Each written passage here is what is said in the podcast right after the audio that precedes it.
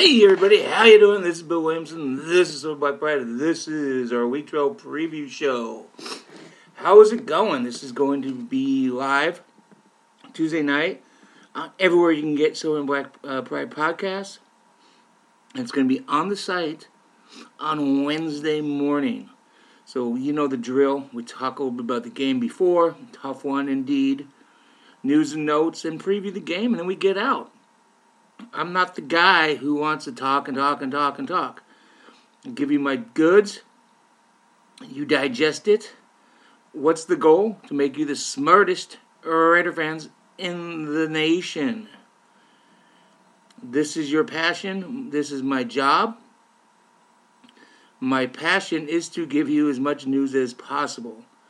News and notes and and so you can come in, do your work, spend your time with your family, come in here, spend 15, 20 minutes here, and get smarter and more knowledgeable. And there we go. And there was some news this week.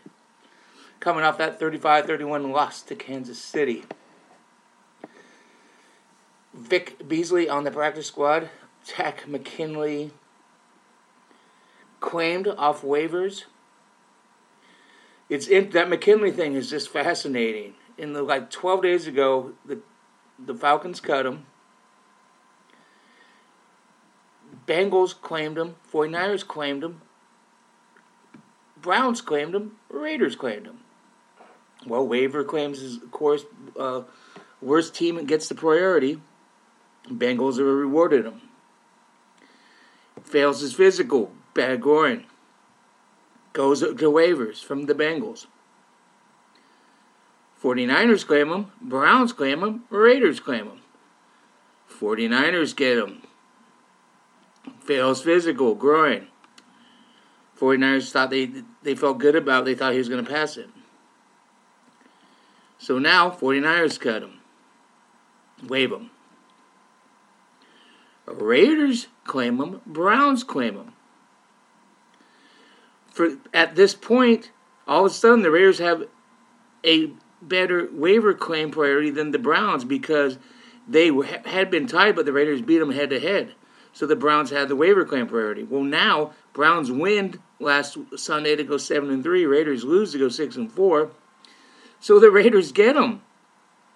Had Patrick Mahomes not waltzed down the field on that final drive, Takk McKinley would be on his way to Cleveland, but the Raiders get him. So just weird. We'll see if it, we'll see if he uh, passes his physical. And the thing is, if he passes physical, you have to put him on the 53. You can stash him on the inactive list, I guess, in game days. But I mean, you want guys, you want to sign guys to play. Um, but we'll see if he's a week or two away. It's worth it. If not, he'll go back on waivers. Vic Beasley on the practice squad. Maybe we'll see him this week. Might be a couple weeks. It might be like a, you know, get the rust off. He got cut by the uh, Tennessee um, a few weeks ago. This is a guy who had a NFL high 50 and a half sacks in 2016. And he's kind of fallen off. He had no sacks for the Titans this year. And we'll see. I expect Beasley to be up at some point.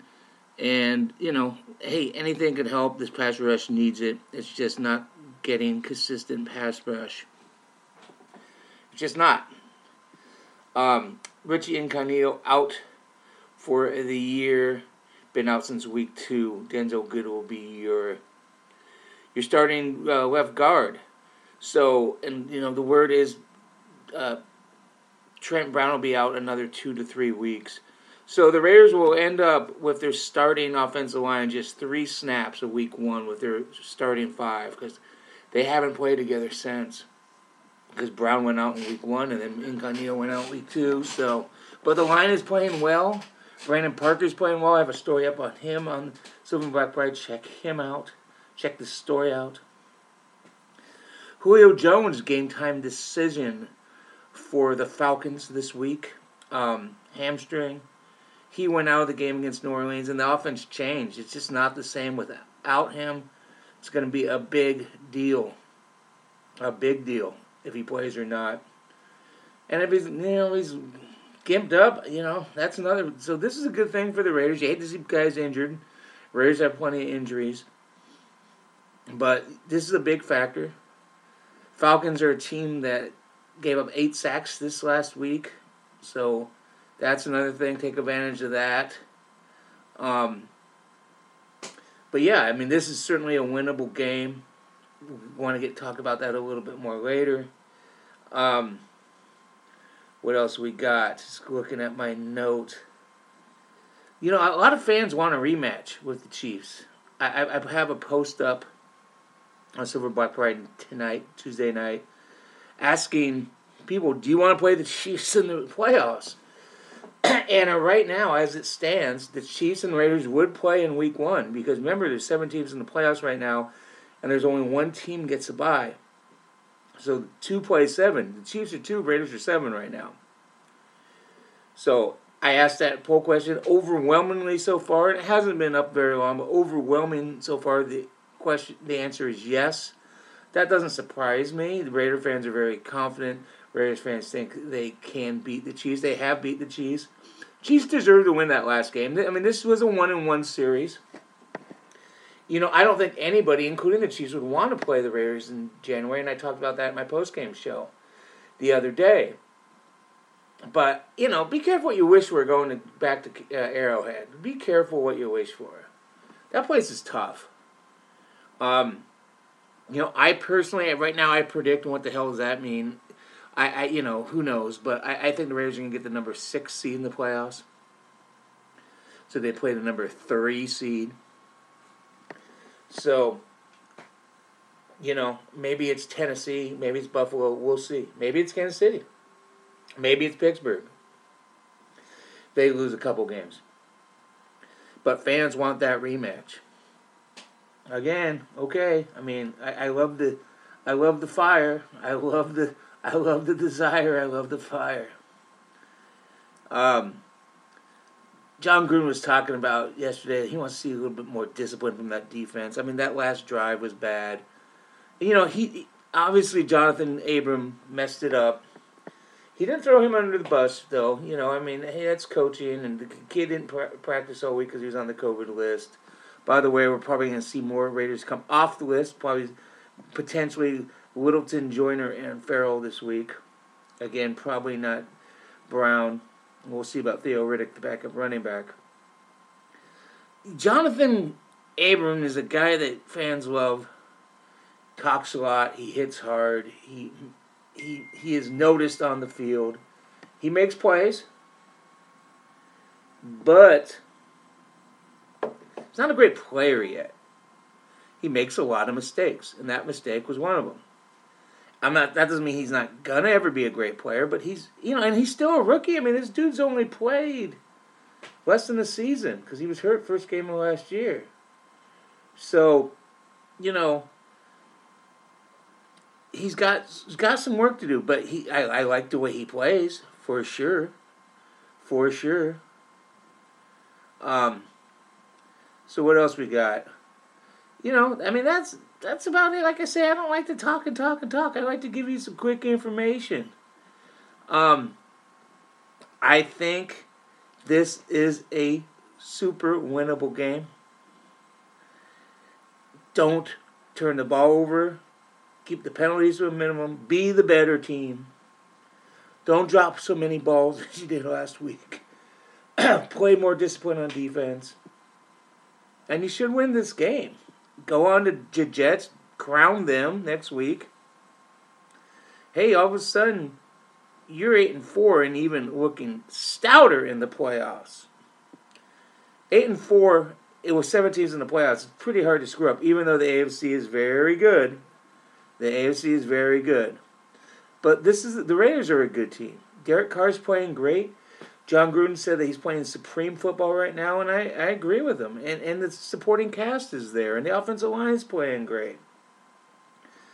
You know, I again don't want to harp on a negative, but I'd like to see Ruggs get more involved. He was the number 12 pick, and there's a lot of rookie receivers tearing it up. Yes, the offense is doing well. Yes, they scored 31 points, but this guy only touched ball twice. He has 26 targets. You know, I mean, so you want to see that improve as well. Maybe this is the week. Maybe this is the week. The kid from Montgomery, Alabama, going to the South and having a huge game. Maybe this will happen. But I expect the Raiders win. I expect a, an impressive Raiders win. I expect a uh, non-stressful Raiders win. This team is six and four. It was six and four at this point last year, and it completely fell apart. I don't think it's going to completely fall apart this year. They're scoring twenty-eight point six points a game. That's a ton. Last year, they through 16 games, they averaged 20, 19.5, so that's a huge improvement. Raiders are, uh, I think they gave up 26 points a game last year. They're giving up uh, 27.6. So the defense isn't better after all that money spent.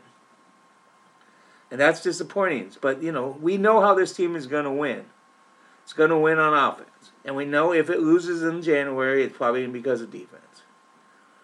But this week, you're the far superior team. Go hammer the Falcons, fly home, get ready for the Jets, and hammer the Jets. And then worry about the next one. But I expect the Raiders to win this game. So this is Bill Williamson. Uh, this is Silver and Black Pride. Happy Thanksgiving, everybody. Special time. I know it's a hard year. It's a hard year for all of us. But it's still the holidays. and We still make the best of this like we've been making the best of it for eight months. I think I think we all instead of harping so much on what we've missed and and how tough it's been, let's let's give ourselves a hand and saying we've made it so far. We're gonna get through this.